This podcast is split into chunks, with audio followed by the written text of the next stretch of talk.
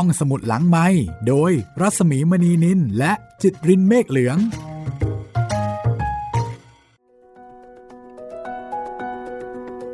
สวัสดีค่ะ ต้อนรับคุณผู้ฟังเข้าสู่ห้องสมุดหลังไม้จะเจอกันอีกครั้งนะคะ วันนี้ตอนที่ 9 แล้วของดวงตากระต่าย สวัสดีคุณจิตริน สวัสดีพี่หมีครับ สวัสดีคุณครูอ้อเหนื่อย เลี้ยงเด็กเหรอเวเลี้ยงเด็กเหนื่อยนะคะ แล้วก็วันนี้ท่าทางว่าคุณครูเนี่ยจะต้องเหนื่อยใจอ๋อถึงแม้ไม่ได้เลี้ยงเอง ให้เด็กๆดูแลกันเอง แต่แน่นอนค่ะ บางครั้งนะคะ เหนื่อยเหนื่อยใจเนี่ยมันอาจจะรุนแรงยิ่งกว่าเหนื่อยกายอีก ใช่ครับ มันบั่นทอนพลังกายด้วยแหละ ตอนที่แล้วแบ่งเวรใช่ไหมใช่ก็ดูแฮปปี้ดีนะพี่เออยังไม่ได้มีปัญหาอะไรมากมาย คือเด็กๆ เนี่ยเขาเต็มใจ ใช่ เขารู้สึกดีมากที่ได้รับมอบหมายหน้าที่ แต่ปัญหาก็คือว่าเด็กๆเเขารู้สึกว่า ครูไม่ต้องมายุ่ง ตรงเนี้ยที่จะเป็นปัญหา ว่าจัดการได้จริงหรือเปล่าครับ วันนี้มาติดตามกันต่อนะคะ ผลงานของเคนจิโร่ไฮทานิมารินาโคบายาชิแปลค่ะ คุณพรอนงค์ นิยมค้าโฮริคาวะบรรณาธิการ แล้วก็จัดพิมพ์โดยมูลนิธิไดโดไลฟ์ในโครงการที่ชื่อว่าคันช่องสองญี่ปุ่นค่ะ เรื่องนี้นี่ตีพิมพ์มากกว่า 140 ครั้งนะคะ เป็นวรรณกรรมเยาวชนชิ้นเยี่ยมเลยทีเดียวค่ะ เป็นตอนที่อยากให้ครูได้ฟังเนาะ ใช่ครับ คนเป็นครู คนเป็นพ่อแม่ อันเนี้ยคือเรียกว่าเป็นการสื่อสารโดยเฉพาะเลยถึงคนกลุ่มนี้โดยเฉพาะเลยนะ กับคนเป็นครูฟังแล้วจะได้ประโยชน์มาก ใช่ แต่ขณะเดียวกันก็เป็นเรื่องที่ทุกๆ คนสามารถฟังได้ เด็ก ๆ ก็ฟังได้นะคะครับเด็กๆก็ดีมากเลยเรื่องนี้ แต่เด็ก ๆ อาจจะไม่เข้าใจอะอะไรไรลึกบางอซึ้ย่างงใช่อ่าเพราะฉะนั้นฟังได้ทุกคนนะคะอะถ้างั้นเดี๋ยวเรากลับไปดูแลมินาโกะกันต่อนะคะครับ ตอนนี้การดูแลอยู่ในเวรของใครนะเอ่อไอ้เจ้ามมิจิโกะมิจิโกะแล้วก็อีกคนหนึ่งตัวผู้ชายชื่อ คิโยชิครับอะคิโยชิกับมิจิโกะนะอ่ามิจิโกะที่ดูเหมือนว่าเป็นเด็กแบบ อย่ามายุ่งนะ เดี๋ยวหนูจัดการเองมั่นใจมั่นใจมั่นใจอะไปกันเลยค่ะ กับตอนที่ 9 นะคะ ดวงตากระต่ายค่ะ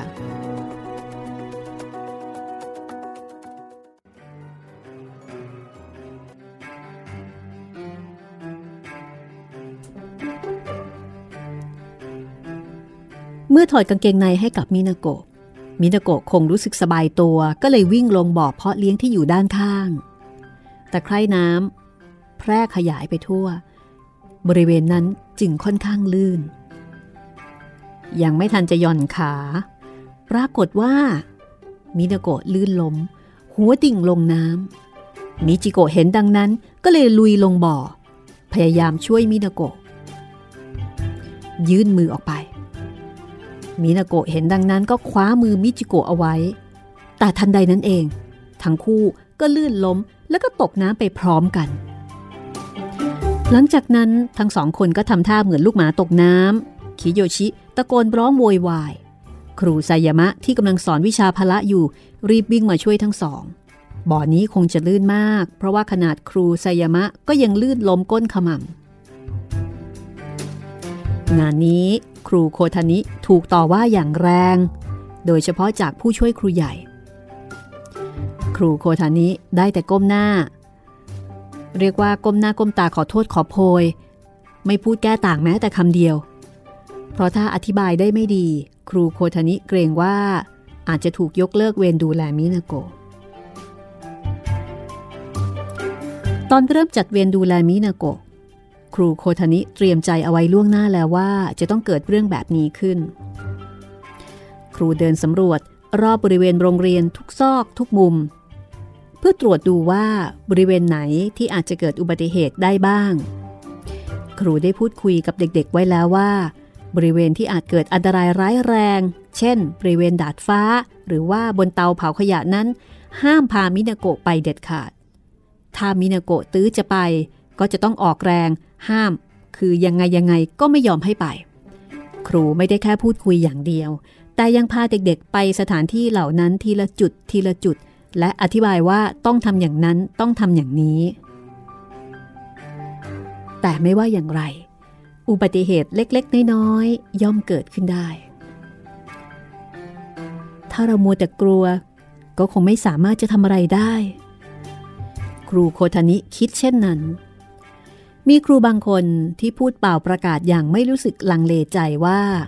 ควรจะดูแลเด็กไม่ให้เกิดอุบัติเหตุก็พอ ครูโคทานิรู้สึกดูหมิ่นครูเหล่านั้น ครูโคทานิเดินออกจากห้องครูใหญ่ พรางคิดว่าฮ่าถูกต่อว่ายกใหญ่เลยเรา พอครูโอริฮาชิทักว่าเป็นอะไรไป ครูโคทานิก็ถึงกับน้ำตาร่วง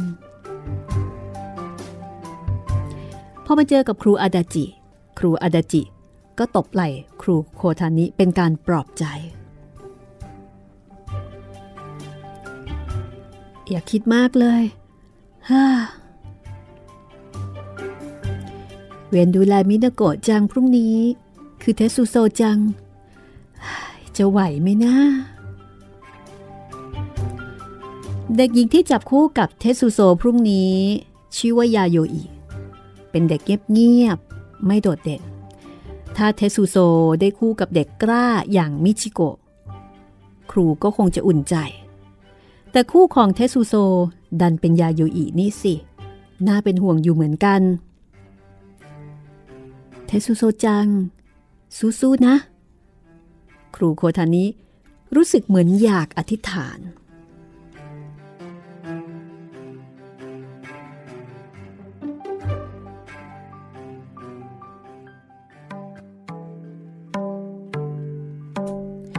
วันรุ่งขึ้น เทสุโซมาโรงเรียนด้วยสีหน้าปกติเหมือนทุกวัน ยาโยอิดูเป็นกังวลแต่เช้าคาบเรียนแรก มินาโกะ เล่นแท่งฝึกนับเลข แล้วก็เล่นดีดลูกแก้วอย่างสงบ ส่วนเทสุโซทำหน้าไม่รู้ไม่ชี้ ครูโคทานิ รู้สึกเป็นห่วง มองหน้าเทสุโซ แล้วก็ดูเหมือนว่าเทสุโซกำลังจะบอกว่า เรื่องคนอื่นเนี่ยผมไม่สนนะ คือสีหน้าบอกแบบนั้นไม่ได้สนใจใครหรือว่าไม่ได้สนใจอะไรเลย พอคาบเรียนที่สองมินาโกะแสดงอาการอยากออกไปข้างนอก ไม่ทันไร เทสุโซก็ลุกขึ้น แล้วก็เดินออกไปก่อน มินาโกะเดินสะบัดมือสะบัดขาตามออกไป ยาโยอิลุกพรวดวิ่งตามไป ครูโคทานิแอบดูพวกของเซซุโซจากหน้าต่าง ก็เห็นเทซุโซเดินนำหน้า มินาโกะกับยาโยอิเดินตามหลัง ครูโคทานิเพิ่งจะเคยเห็นภาพการเดินแบบนี้เป็นครั้งแรก ทุกครั้งเด็กที่เป็นเวร มักจะวิ่งไล่ตามหลังมินาโกะเสมอ แต่คราวนี้เทซุโซกลับเป็นฝ่ายเดินนำหน้า น่าสนใจทีเดียว ครูโคทานิมองแล้วก็คิดในใจ เทซุโซ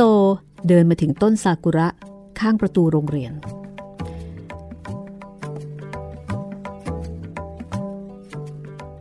เทซุโซเดินนำมินาโกะ แล้วก็ยาโยอิพอมาถึงต้นซากุระ ทุกคนก็เงยหน้ามองใบซากุระ ทั้งสามอ้าปากว้าง มองขึ้นข้างบน มินาโกะกับยาโยอิเหมือนแค่ทำท่าเรียนแบบเทซุโซ สักครู่ เทซุโซ ก็เขย่าต้นซากุระ มีอะไรบางอย่างร่วงหล่นลงมา เทซุโซเก็บสิ่งนั้นมารวมกันไว้อย่างระมัดระวัง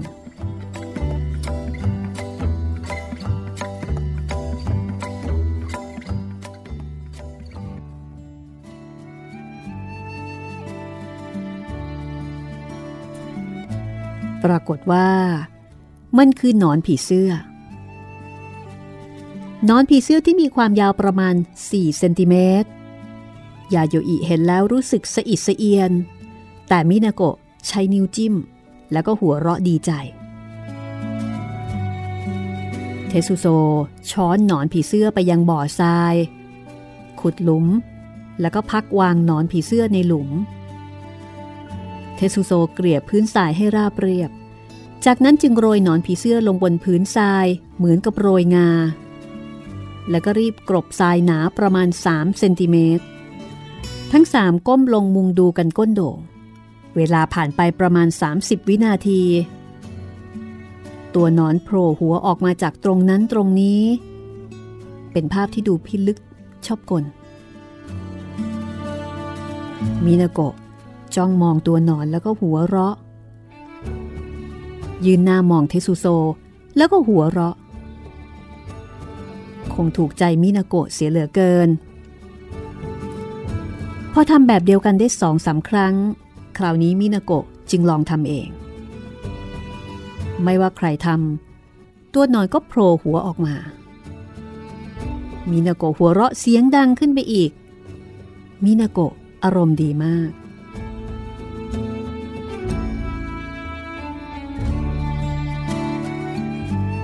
รูโคทานิ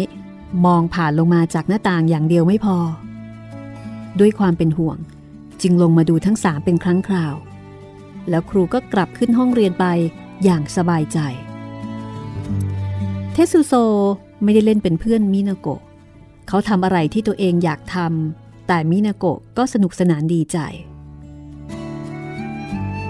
ครูโคทานิรู้สึกชื่นชม เวดูแลมินาโกะจัง ที่ผ่านมานั้น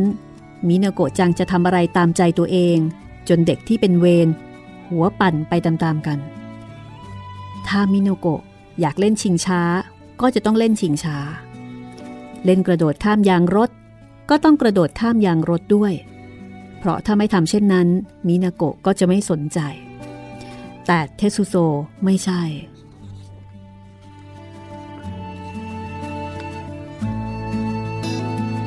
ทสุโซไม่ได้พยายามตามใจมิตโกะเลยคาบเรียนที่สามพวกเทสุโซพากันไปเล่นในที่ลับสายตาครูโคทานิ ครูเป็นห่วงจึงออกตามหา ปรากฏว่าทั้งสามเล่นอยู่หลังตึกฝั่งตะวันตก ได้ยินเสียงมินาโกะหัวเราะดังก้อง ครูโคทานิจึงคิดว่ามินาโกะคงอารมณ์ดี ครูสงสัยว่าเอ๊ะ กำลังปั้นอะไรกันอยู่ ก็เลยลองเข้าไปดูใกล้ๆ ก็เห็นงานปั้นรูปร่างแปลกพิลึกวางอยู่ คงใช้ดินเหนียวที่ถูกทิ้งไว้ตอนงานก่อสร้างมาผสมน้ำปั้น งานปั้นของเทสุโซนั้น ส่วนกลางรูปร่าง เหมือนเปลือกหอยทาก มีลวดลายวนเป็นก้นหอย นั่นคงจะเป็นลำตัว จากลำตัวมีขารูปร่างเหมือนทูบก้านใหญ่สิบขา ยืดออกมาสี่ทิศทำจากกิ่งไม้พร้อมที่เอามาหักเหมือนไม้จิ้มฟัน แล้วก็ปักลงไป และดูน่าสนใจ เหมือนงานแกะสลักแบบศิลปะนามมาทำมีนาโกปั้นดินเหนียวเป็นก้อนกลมประกอบกันอย่างง่าย ๆ แล้วก็มีกิ่งไม้ปักอยู่เหมือนกัน ดูเรียบง่าย แต่เพราะความเรียบง่าย จึงทำให้มันดูมีพลังแรงกล้า ยาโยอิช่วยทั้งคู่ จึงไม่ได้มีผลงานของตัวเอง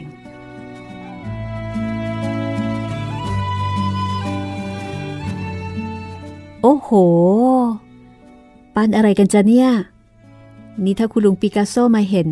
คงร้องไห้ดีใจกันหน้าดูเลยครูโคทานิรู้สึกละอายใจที่ตัวเองเป็นครู แต่สู้เด็กไม่ได้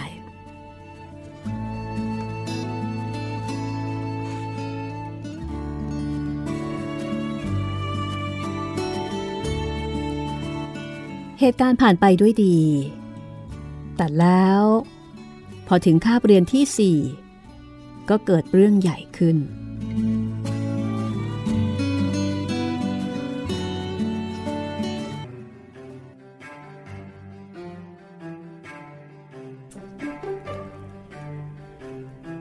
เด็กทั้งสามเลิกเล่นปั้นดินเหนียว เดินจากตึกทิศตะวันตก เลาะสนามกีฬาเพื่อกลับห้องเรียน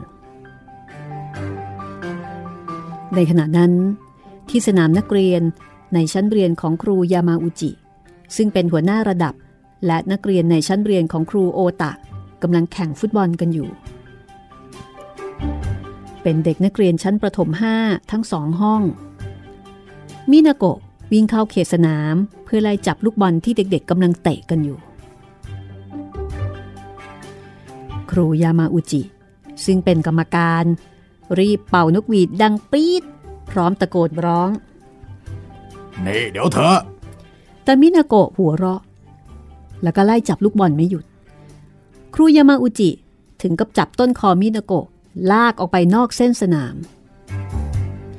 ปรากฏว่า ทันใดนั่นเอง เทสุโซกระโจนเข้าใส่ครูยามาอุจิ ครูรู้สึกเจ็บแปรบที่แขนขวา โอ้ย ครูพยายามที่จะสลัดแขนออก แต่ก็ยังถูกงับไม่ยอมหลุด ครูก็เลยต่อยเทสุโซเข้าที่หน้าสองสามครั้ง ครูโอตะรีบวิ่งเข้ามา จนสามารถดึงตัวเทสุโซออกมาได้ในที่สุด ครูโอตะ ซึ่งเห็นเหตุการณ์ตั้งแต่ต้น จึงหลุดปากต่อว่าโดยไม่ทันคิดออกไปว่า ครูเป็นฝ่ายผิดอะอะไรนะ ครูยามาอุจิตอบโต้กลับ จากนั้นก็เกิดการโต้เถียงกันอย่างรุนแรง ครูโอตะเป็นครูหนุ่ม เพิ่งบรรจุเป็นครูเมื่อปีที่แล้ว เหมือนครูโคทานิ มีอารมณ์ร้อนเป็นไฟ ดังนั้นก็ยากที่จะดับลงได้ อาจจะเป็นเพราะอยู่ต่อหน้าเด็กๆ ครูทั้งสองจึงเลิกรากัน แล้วก็กลับเข้าห้องพักครู แต่แล้วการทะเลาะกันอย่างรุนแรงก็เริ่มต้นขึ้น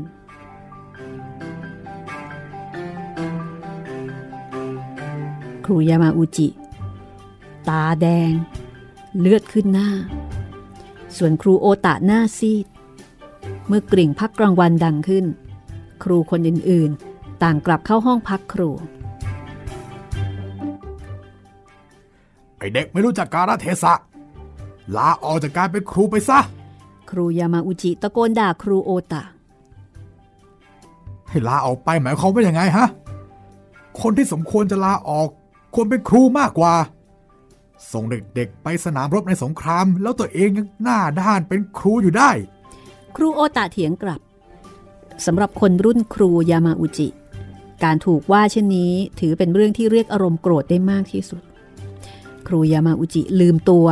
กระชากคอเสื้อของครูโอตะโอ้ยตายแล้ว ช่วยกันห้ามที ห้ามทีห้ามที ไม่ต้องไปห้ามไม่ต้องไปห้าม ให้โอกาสโอตาคุงได้พูดออกมาเถอะ ครูอาดาจิ เข้าคลั่งครูโอตะ คราวนี้ผู้ช่วยครูใหญ่จึงตะคอกใส่ ครูอาดาจิก็สวนกลับ ก็เลยเกิดมวยสองคู่ขึ้น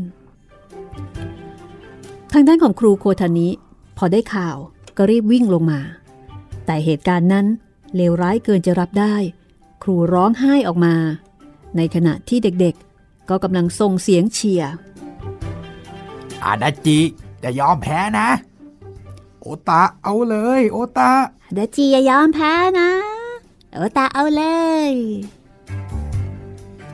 อิสโอะกับจุนแล้วก็พวกเด็กๆ ในโรงกำจัดขยะ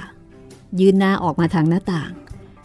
ส่งเสียงเชียร์พวกครูอาดาจิตั้งแต่เมื่อไหร่ก็ไม่รู้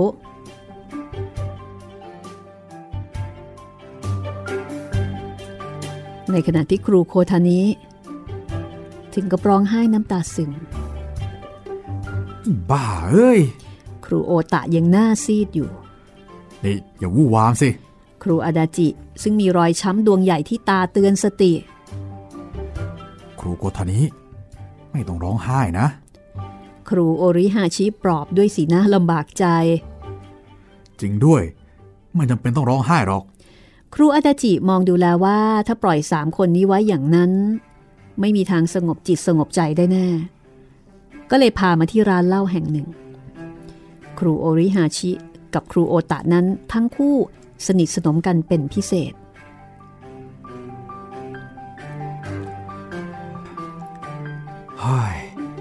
อุตส่าห์ใช้สถานการณ์ตอนชุลมุนชกไปหลายหมัด แต่กลับได้รอยช้ำเป็นดวงอย่างนี้ มันไม่คุ้มกันเลย ครูอาดาจิพูดด้วยน้ำเสียงไม่รื่นรม พวกเธอเนี่ยทำตัวเหมือนเด็กไม่รู้จักคิด ไปจัดการครูใหญ่กับผู้ช่วยครูใหญ่เขาอย่างนั้นมันไม่ได้นะทำกับครูใหญ่อย่างนั้น เดี๋ยวก็โดนไล่ออกหรอกป้าเจ้าของร้านทำท่าเอามือปาดคอ พวกเธอเนี่ยต้องพยายามอยู่สอนที่โรงเรียนประถมพี่เบมัสุต่ออีกหน่อย ไม่งั้นฉันไม่ยอมนะ ครูดีๆ สมัยนี้เนี่ยมันน้อยนัก พวกเธอต้องรู้จักควบคุมตัวเอง รู้ไหม รู้แล้วนะรู้แล้วนะป้า ช่วยอุ่นเหล้าสาเกให้หน่อยสิครูอาดาจิทำหน้านิ้วคิ้วขมวด คงรู้สึกเจ็บแผลขึ้นมา ทางด้านของครูโคทานี้รู้สึกสงสารเทสุโซมาก เทสุโซทำหน้าที่ที่ได้รับมอบหมายได้เป็นอย่างดี แต่ผลที่ได้รับกลับกลายเป็นเช่นนี้ทำไมครูยามาอุจิ ถึงไม่อุ้มมินาโกะออกนอกสนาม หรือว่าจูงมือออกมาก็ได้ ซึ่งถ้าทำอย่างนั้นเทสุโซก็คงไม่กระโจนเข้าใส่ เทสุโซอุตส่าห์ทำงานได้ดี เป็นวันที่เทสุโซเริ่มรู้จักคำว่าเพื่อน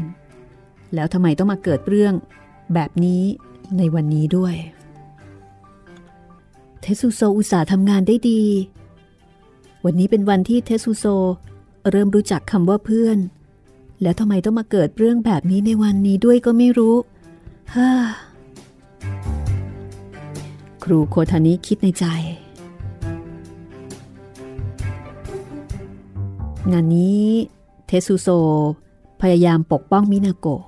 จึงกระโดด คือกระโจนเข้าใส่ครูยามาอุจิ เมื่อครูโคทานิ คิดถึงความรู้สึกของเทสุโซ เธอรู้สึกเจ็บปวด แล้วก็อดเอ็นดูเทสุโซไม่ได้ เมื่อครูโคทานิส่งเทสุโซกลับบ้าน ครูร้องไห้ตลอดเวลา ขณะเล่าเรื่องราวที่เกิดขึ้นให้ตาบักฟังตาบักมองดูครูครูโคทานิซึ่งอยู่ในสภาพเช่นนั้น คือเล่าไปร้องไห้ไป ด้วยสายตาที่เปี่ยมด้วยเมตตา แล้วก็ใช้มือขนาดใหญ่ ลูบหัวเทสุโซ เทสุโซเป็นเด็กดีจริงๆ แม่สมกับเป็นหลานของตาเลย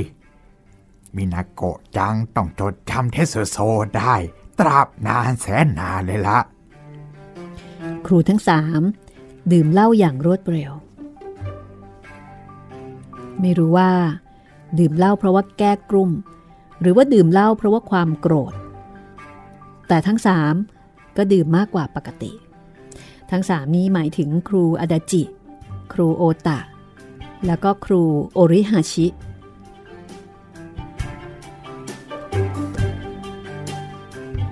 ถ้ายกเรื่องที่ทะเลาะกกันวันนี้มาตำหนิ ผมอาจถูกมองว่าเป็นคนคิดอะไรตื้นๆ เพราะถึงแม้อีกฝ่ายจะเป็นฝ่ายรุกก่อน แต่ก็เป็นครูที่มีอาวุโสกว่า ผมจึงไม่ควรโต้กลับ แต่ว่านะ ผมน่ะอดทนอดกลั้นมาโดยตลอด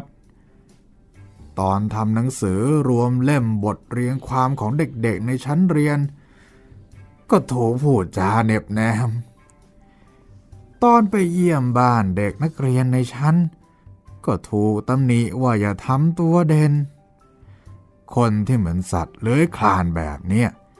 ไม่มีมากนักหรอก ตอนทำหนังสือรวมเล่มบทเรียงความนั่นน่ะ เขาก็พูดจาเหน็บผมว่า คิดถึงหัวอกของครูที่อยากทำแต่ไม่ได้ทำบ้างนะ ดูเขาพูดเขาสิ มันไม่ได้เกี่ยวอะไรกับผมเลย ฮ้ยถ้าเรื่องนั้นน่ะนะ ไม่ว่าอยู่ชั้นปีไหนก็เหมือนกันนั่นแหละ แทนที่จะไปอารมณ์เสียกับครูพันนั้น เราหาครูที่พอจะเข้าใจกันมาเป็นกำลังสนับสนุนไม่ดีกว่าเหรอฮ่าก็ผมไม่ได้ฉลาดเหมือนครูนี่ครับ ผมต้องกำจัดคนเลวออกไปก่อนที่จะคิดเหมือนครูได้ ครูโอตะพานไปทั่ว แม้ว่าครูโอริฮาชิจะให้คำแนะนถ้านายกำลังเล่นล่าสัตว์ประหลาดอยู่ น่าจะทำอย่างนั้นมันก็ได้ แต่คนเลวนะ่ะมันไม่ค่อยปรากฏตัวให้พวกเราเห็นตอนหน้าหรอก หรือไม่จริงฮะำครูอาดาจิที่นั่งฟังทั้งคู่สนทนาอยู่ข้างๆ หัวเราะออกมา พวกนายสองคนเนี่ย เลิกเป็นครูแล้วไปเล่นตลกจะดีกว่านะ สถานการณ์แบบนี้ยังจะมาพูดเล่นอีก ครูโอริฮาชิพูดตัดเพาะเออครูโครทานิครับ ดื่มหน่อยไหมครับ ครูโอริฮาชิรินเหล้าให้กับครูโคทานิปรากฏว่า ครูรับไปแล้วก็ดื่มเอื้อกเดียวหมดแก้ว ครูโอริฮาชิกับครูโอตะ ถึงกับหันมามองหน้ากัน ต้องขอโทษที่ทำให้ทุกคนเดือดร้อนนะคะ ร่าเริงหน่อยสิครับครูครูโอตะปลอบใจ ครูอาดาจิ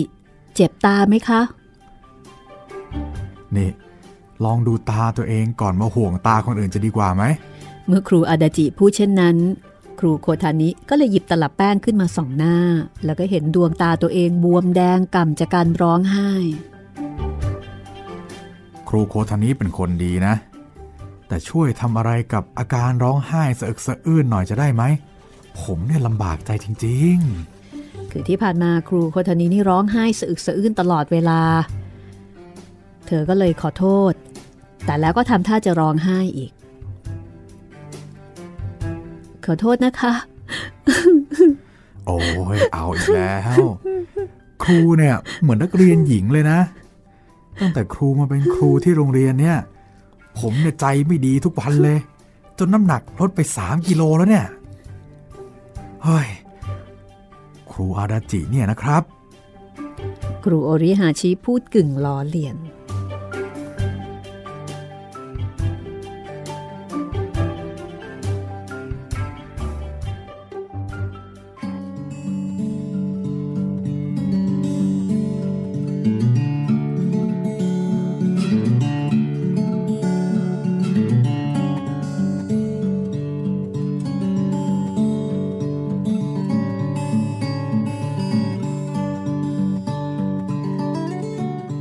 วันรุ่งขึ้น มีการประชุมครัวรับพิเศษ ครูใหญ่กล่าวขึ้นในตอนแรกว่า เหตุการณ์ที่เกิดขึ้นเมื่อวานนี้ น่าเสียใจเป็นอย่างยิ่ง อย่างไรก็ตาม ผมคงได้รับคำติเตียนจากคณะกรรมการการศึกษา ถ้าไม่มีรายงานเขาก็ไม่รู้หรอกไอ้โง่เอ้ย ครูอาดาจิแกล้งพูดให้ได้ยิน ผมพยายามที่จะดูแลปกครองโรงเรียนนี้อย่างเป็นประชาธิปไตย เคารพความเห็นของทุกคน แล้วก็พยายามไม่แสดงความคิดเห็นของตน ก็เพราะแบบนั้นไง มันเลยใช้ไม่ได้ไงล่ะ ครูอาดาจิตะโกนแทรกรู้สึกเหมือนทำคุณบูชาโทษยังไงก็ไม่ทราบ ครูใหญ่พูดแปลกับปกติ ผู้ช่วยครูใหญ่ และครูยามาอุจิตัวรีบเล็ก ผมอนุญาตให้รับฝากเด็กหญิง มินาโกอิโต ซึ่งเป็นต้นเหตุของเรื่องทั้งหมดไว้กับชั้นเรียนของครูโคทานิ เพราะผมได้เห็นถึงความตั้งอกตั้งใจจริงของครู แต่ถ้ายังเกิดเหตุการณ์แบบนี้ขึ้นซ้ำแล้วซ้ำอีก ครูจำเป็นที่จะต้องนำเรื่องนี้มาพิจารณากันใหม่ แน่นอน ที่ผมจะรับฟังคำอธิบายของครูโคทานิ และผมพร้อมรับฟังความคิดเห็นของครูท่านอื่นด้วย จากนั้นเราจึงค่อยมาหาผลสรุปกัน ครูคุซาชิตะ ซึ่งเป็นครูหัวหน้าระดับชั้นประถมหนึ่ง ยกมือขึ้น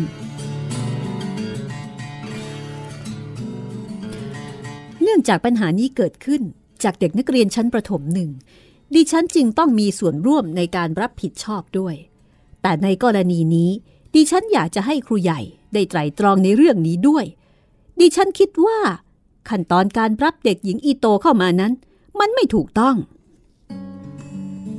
ปัญหาจะไปอยู่ที่ขั้นตอนการรับเข้าได้ยังไง ครูอาจติ ตะโกนแทรกครูคุซาชิตะ หมุนตัวมาทางครูอาดาจิ ก่อนที่จะบอกว่า ครูอาดาจิคะ กรุณาอย่าพูดแทรก ขณะที่คนอื่นกำลังพูดแสดงความคิดเห็นอยู่สิคะ ดิฉันน่ะ ชื่นชอบการเรียนการสอนของครูนะคะ แต่ดิฉันไม่เคยชอบกริยาท่าทางของครูที่ทำตัวเหมือนนักเลงเลยแม้แต่นิดเดียวค่ะ หยุดพฤติกรรมแบบนี้เถอะค่ะ เพราะมันทำให้มองไม่เห็นความดีของครู ปรากฏว่ามีเสียงปรบมือดังขึ้น แสดงว่ามีครูท่านอื่น ๆ ที่ไม่ชอบครูอาดาจิเหมือนกัน เล่นเอาครูอาดาจิถึงกับก้มหัวกุมขมับ เสียงหัวเราะดังขึ้น และเสียงปรบมือก็ดังขึ้นอีก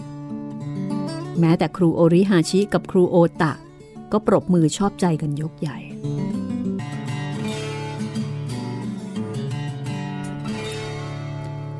ตอนที่รับเด็กหญิงอีโตเข้ามา มีเพียงครูใหญ่ ผู้ช่วยครูใหญ่ และก็ครูโคทานิเท่านั้นที่รับทราบ ไม่มีการปรึกษาในระดับชั้น และไม่ได้มีการพิจารณาเรื่องนี้ในที่ประชุมครู ไม่มีใครได้รับรู้อะไรเกี่ยวกับเรื่องนี้เลย ดิฉันคิดว่านี่คือสาเหตุหนึ่ง ที่ทำให้เกิดเหตุการณ์นี้ขึ้นค่ะ ถ้าทุกคนได้พูดคุยกัน เรื่องเด็กหญิงอีโต และรู้จักเด็กคนนี้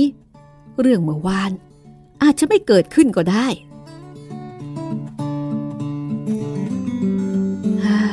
เป็นอย่างที่ครูคุซาชิตะพูด บางเรื่องเราก็ยังคิดได้ไม่รอบคอบ ครูโคทานิคิดในใจ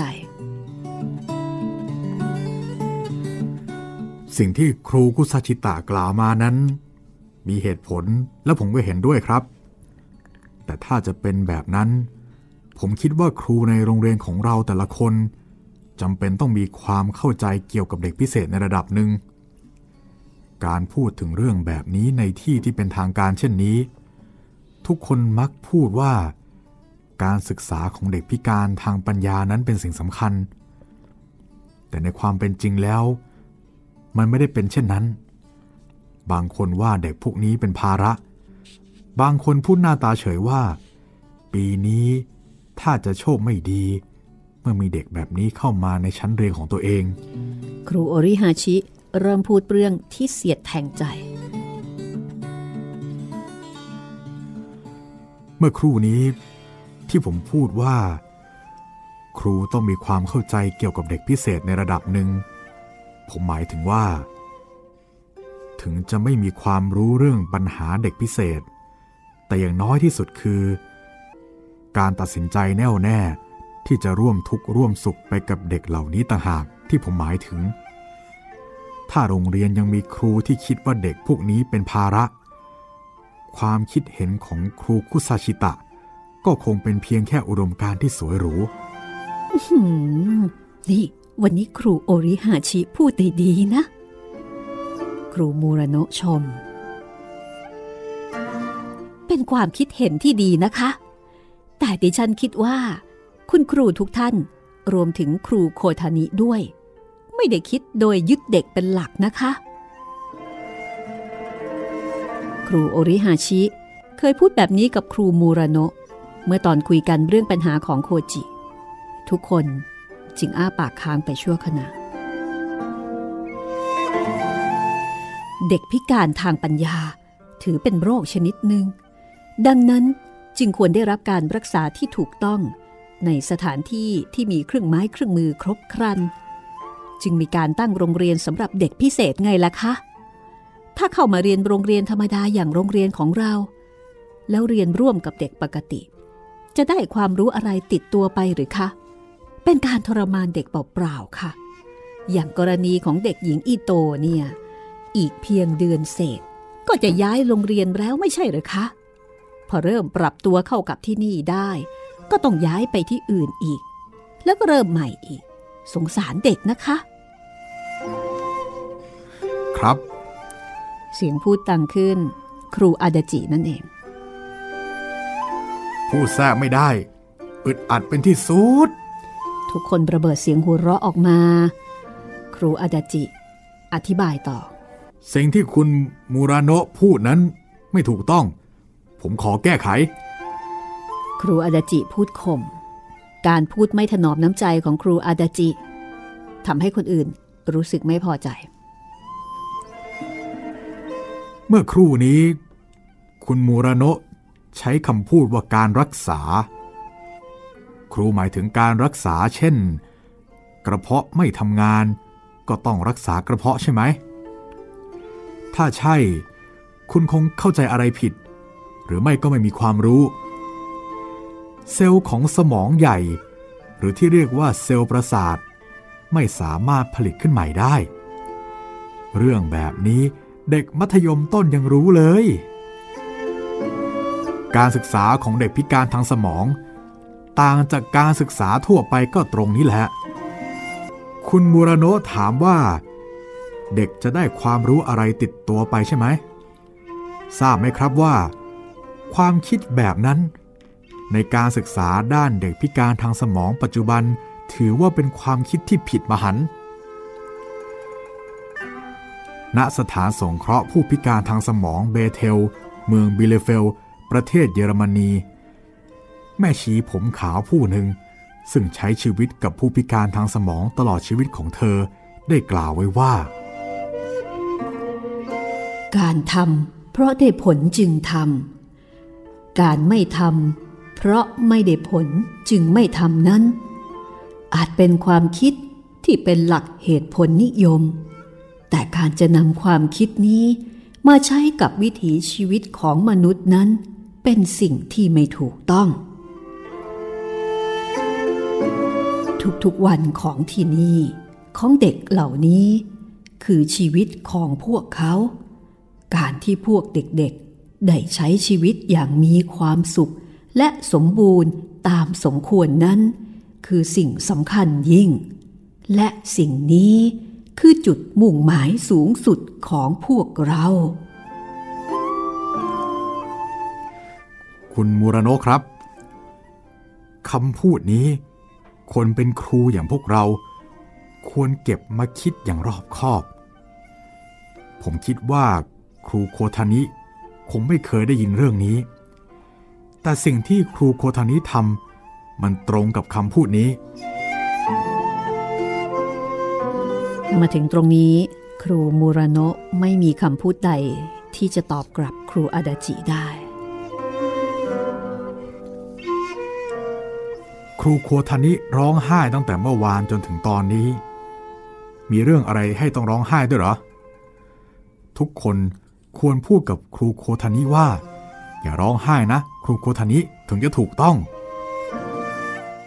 เรื่องสถานสงเคราะห์เบเทลที่เราให้ฟังเมื่อสักครู่นี้ อาสาสมัครของที่นั่น มีทั้งคนตกงาน คนยากจน หรือแม้แต่เด็กเกเรรวมอยู่ด้วย พวกเราอาจจะเรียกเด็กปัญญาอ่อนว่าผู้พิการ แต่ถ้ามนุษย์คือผู้ที่มีความทุกข์ในจิตใจแล้ว พวกเราทุกคนก็ไม่ต่างจากผู้พิการนั่นแหละ ทุกท่านคงทราบกันดี ว่าครูโคทานิทุกใจเรื่องเด็กชายเทสุโซ อุสุอิ มาหลายต่อหลายครั้งแล้ว แต่ครูพยายามที่จะก้าวทีละก้าวอย่างยากเย็นแสนเข็น เพื่อเข้าใกล้จิตใจของเทสุโซสำหรับครูโคทานิแล้ว ไม่มีทั้งเด็กมีปัญหา ไม่มีทั้งเด็กปัญญาอ่อน ไม่มีทั้งครู แต่ทุกคนคือมนุษย์ที่ล้วนมีความทุกข์ในจิตใจ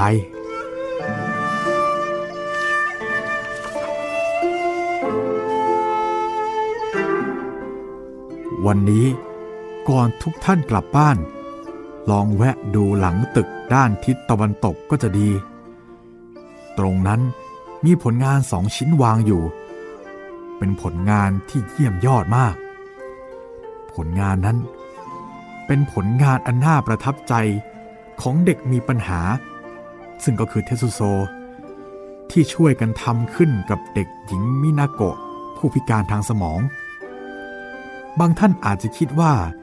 เด็กชายเทสุโซคนนั้นเหรอ เด็กหญิงมินาโกะคนนั้นเหรอเเด็กที่ถูกเรียกว่าเป็นเด็กปัญญาอ่อน กับเด็กที่ถูกว่ารับหลังว่าเป็นเด็กมีปัญหา แต่เด็กในชั้นเรียนของครูโคทานิ ต้อนรับเด็กสองคนนั้นอย่างอบอุ่น ทั้งครูและเด็กๆ ใช้ชีวิตร่วมกันอย่างล้มลุกคลาน และผลงานนี้ก็เป็นสิ่งยืนยัน ผมเคารพนับถือครูแบบครูโคทานิ และอยากพูดอย่างอ่อนโยนกับเธอว่า อย่าร้องไห้นะ ครูโคทานิ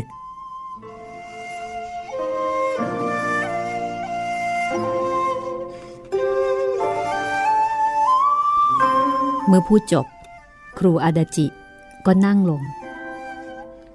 ภายในห้องพักครูเงียบกริบ เหมือนทุกสิ่งหยุดนิ่ง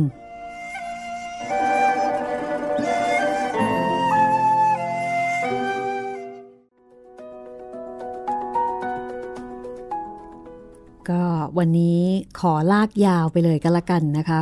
โอ้โหตอนท้ายพีคโอ้พีคเลยพี่ ไม่สามารถที่จะขัดจังหวะใด ๆ ได้ครับ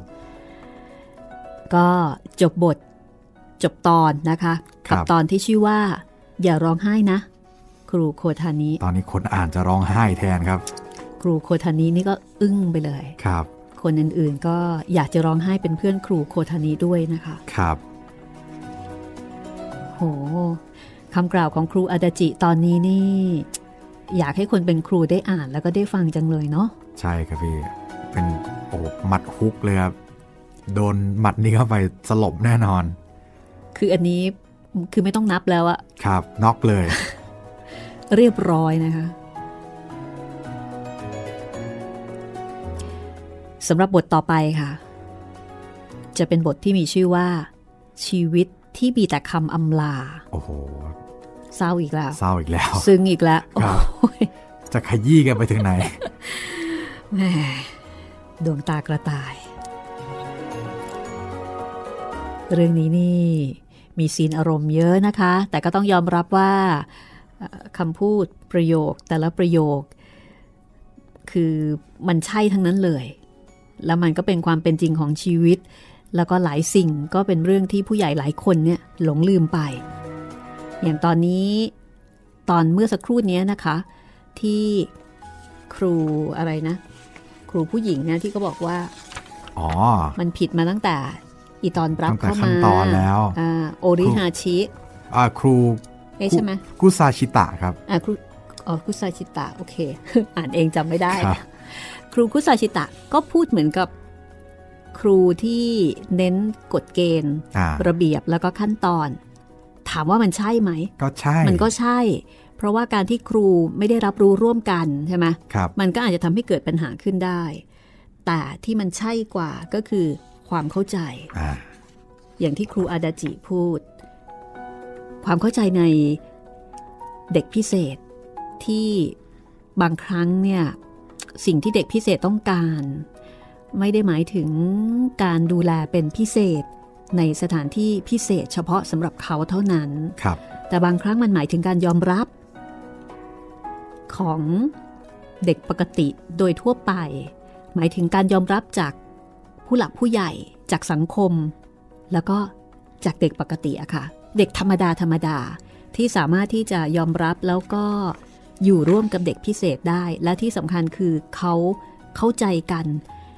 เขามีความรู้สึกที่ดีต่อกัน และ เขาเป็นเพื่อนกันได้ครับ อันนี้ถือเป็นการเรียนรู้ที่สำคัญ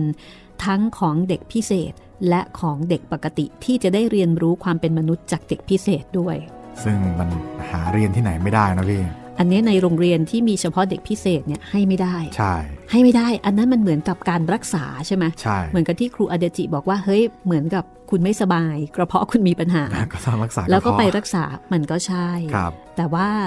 เด็กต้องการเพื่อนน่ะ แล้วในกรณีนี้นะคะ เขาก็ได้เพื่อนใช่ไหมใช่ เหมือนกับจุนอิจิใช่ไหมจุนอิจิ เอ๊ะไอ้เจ้าไหนนะ จุนอิจิหรือปะที่เป็นเวรแรกอะ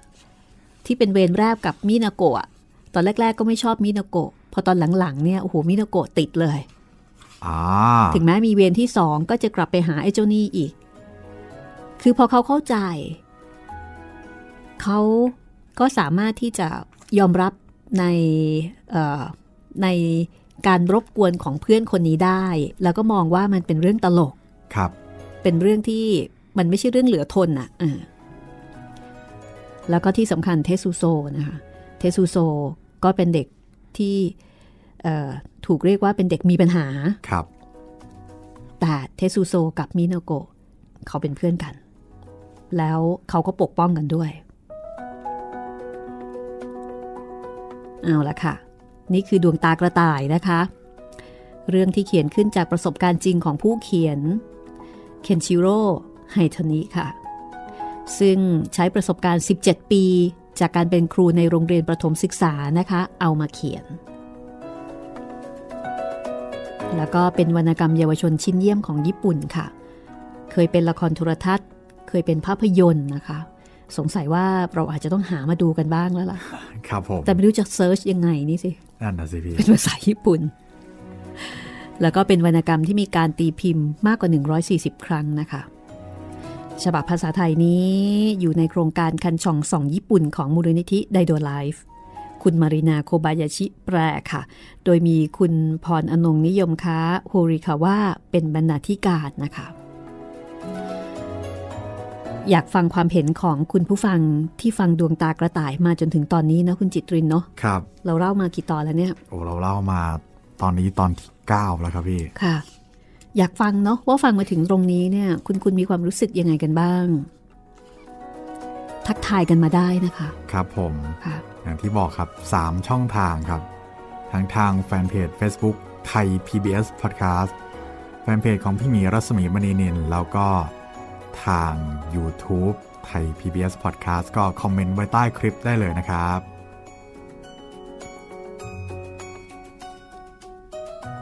เอาละค่ะ วันนี้ก็คงจะต้องลาไปก่อนนะคะ ขอให้คุณคุณเอ่อได้รับวัคซีนกันอย่างรวดเร็วก็แล้วกันนะคะ ครับ แล้วก็ตอนต่อไป มาพบกับบทที่ชื่อว่า ชีวิตที่มีแต่คำอำลา ซึ่งเป็นบทที่ 15 ของหนังสือเล่มนี้ค่ะ ใครจะอำลา คิดว่าน่าจะพอเดากันได้เนาะครับ น่าจะพอเดากันได้ แล้วพบกันใหม่ตอนหน้านะคะ สวัสดีครับ สวัสดีค่ะ